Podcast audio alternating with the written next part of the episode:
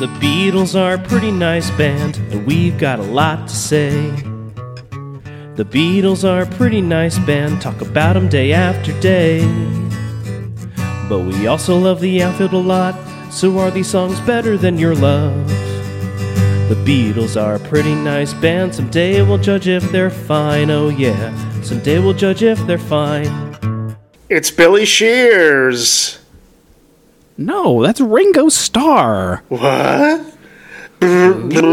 Richard Starkey. It's with a little. Are you, gonna, are you about to do the uh, what is it? The uh, home improvement thing? Oh boy, I didn't realize I did that. Oh boy. Uh, with a little help from my friends, one of my faves. The Beatles ride another standard, as far as I'm concerned. It's such a simple premise that they got around to articulating. Ringo's vocals are good, they fit. I really like John and Paul's backup singing. For years, I looked for the isolated vocals of the two of them. I eventually found it, and now it's easily discoverable on YouTube. Uh, I think they extracted it from uh, Beatles um, Guitar Hero. That's where they get these. Isolated. Oh, interesting. Yeah. The best is when John and Paul sing, Do you need anybody? Like, I don't know, it just, uh, it's a favorite of mine. Um, anyway, this, this is great. Yeah, you're absolutely right. It's totally a standard. You know, it's a song that's going to outlive every single one of us as a campfire classic. Um, I also agree. The backing vocals of John and Paul are truly excellent. And I think that's actually the best part of the song. And also, you know, good for Ringo. He gets his signature moment in the band. And it's the biggest pop hit from what some people say is the best album of all time. Like, that's not nothing. Um, but I'm just not a big fan of the plotting, like, boom, boom, boom, boom, like concert band tuba thing that's happening in the bass part. Which, I mean, I have a lot of complaints about the album as a whole. Uh, this kind of oh, this is kind of just the vibe that it gives off, but also like I'm not a big fan of John and Paul writing another "Oh, woe is me" bumbling fool thing for Ringo.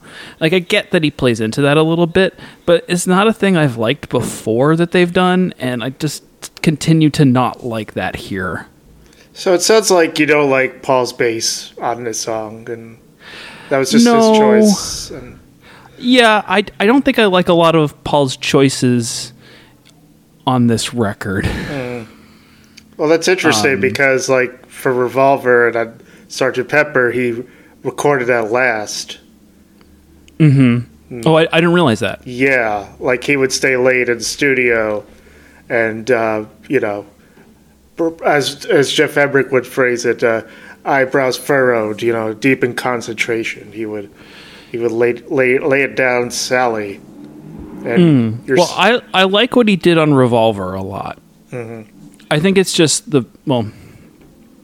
We're going to talk a lot about Sergeant Pepper in the next, you know, two weeks, couple sure. weeks here. Yeah. So we can talk about that then. Okay. Um, also, I, I, you know, I don't think this is Ringo being a sad sack as he is in other songs. You know, he's just singing. Uh, I get by with my friends. You know, it's not a. oh, absolutely. It's not like No, I, am I'm a loser. You know. No, I think it's the the whole like we're writing a song for Ringo. We're putting it in like yes, we're putting it in like a, a voice that he he can do, which is great. Like you know they're you know they're they're writing like I think as they say like they're writing to a job in a way like kind of you know they're tailor they're tailoring it to him. And but that's kind of like the character that they've like build him as in a lot of these songs that he's done and like the covers that he's done.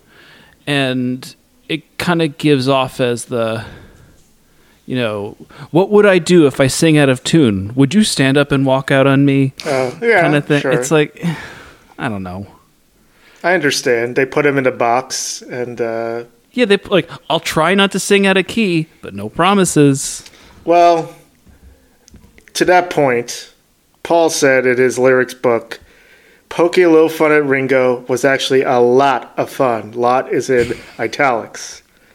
Well, Uh, we have we all love doing that too. so Sure. I can't disagree. he's asking for it now.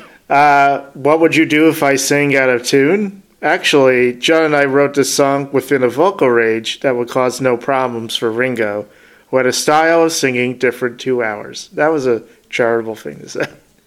Um, we tailored it especially for him, and I think that's one reason why it was such a great success for him on Sgt. Pepper.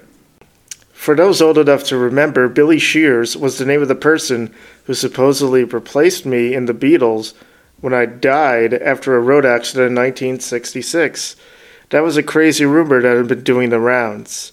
Now Billy Shears showed up, large as life, in the guise of Ringo Starr.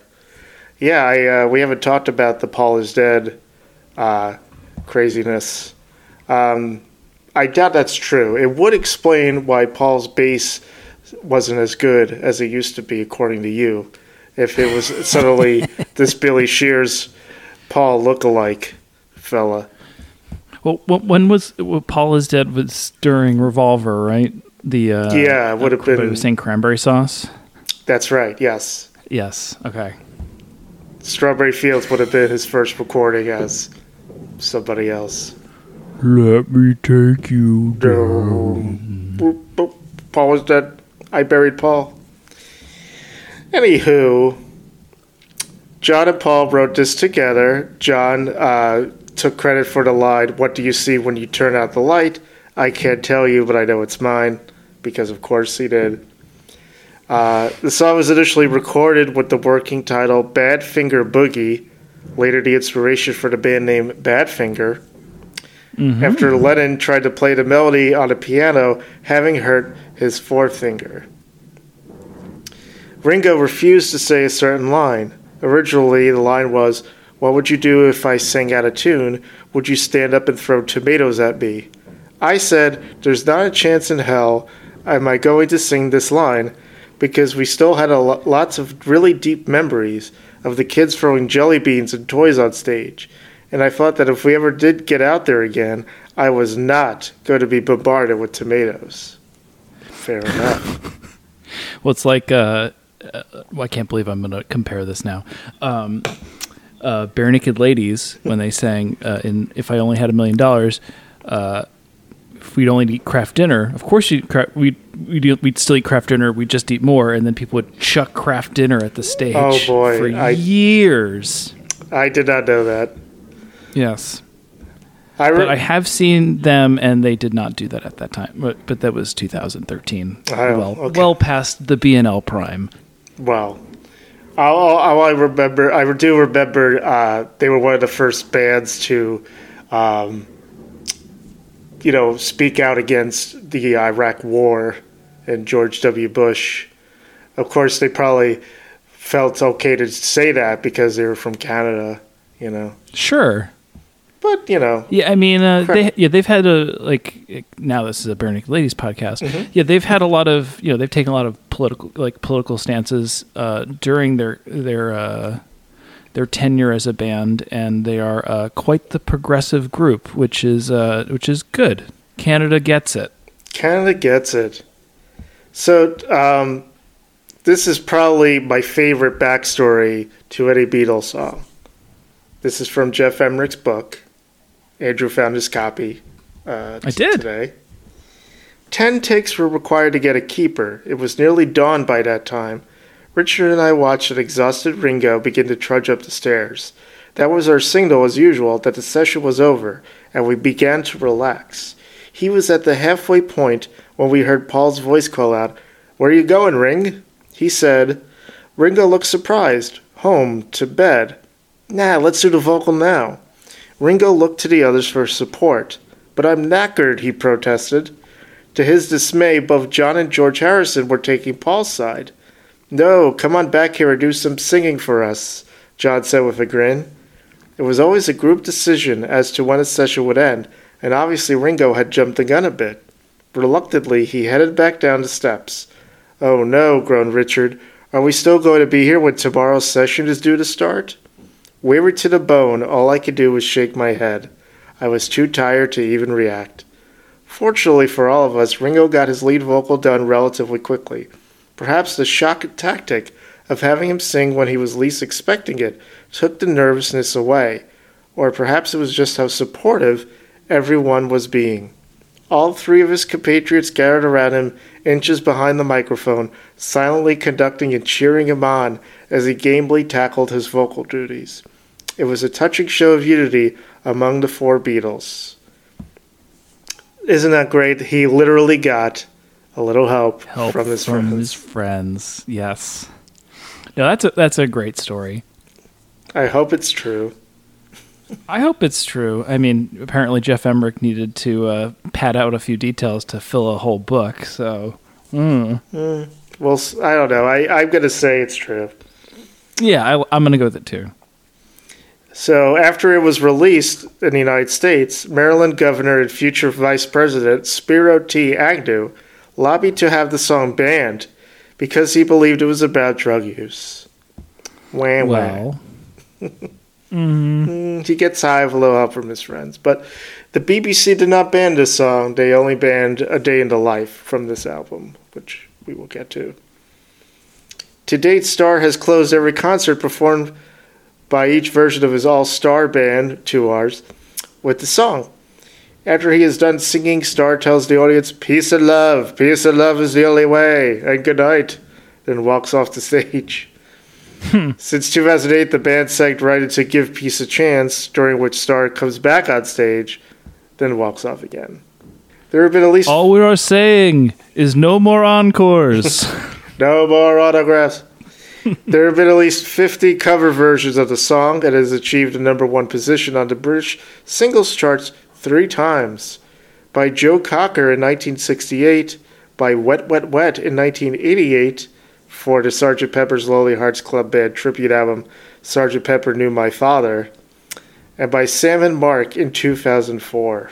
Love count five. Five. Five? We haven't had love lately, so it's good to. Yeah. Some help and some love. Mm. Josie Scale, I'm going to give this a. Yeah. Yeah, I'm gonna give this one to Josie. Mm. I'm just not a, the biggest fan of this song. I li- again, I like that it's you know a big hit for Ringo and all that, and it's obviously a classic. It's just not one of my favorites of his or of the band, rather. You don't get by with help from your friends. You, you you're a loner. Apparently not. You're a loner. Um, I'm, I'm uh, as as Neil Young would say, I'm the loner. I'm a loner, baby. So why don't you kill me? Cause I'm Billy Shears. The Beatles are a pretty nice band, talk about 'em day after day. But we also love the outfield a lot, so are these songs better than your love? The Beatles are a pretty nice band, someday we'll judge if they're fine, oh yeah. Someday we'll judge if they're fine.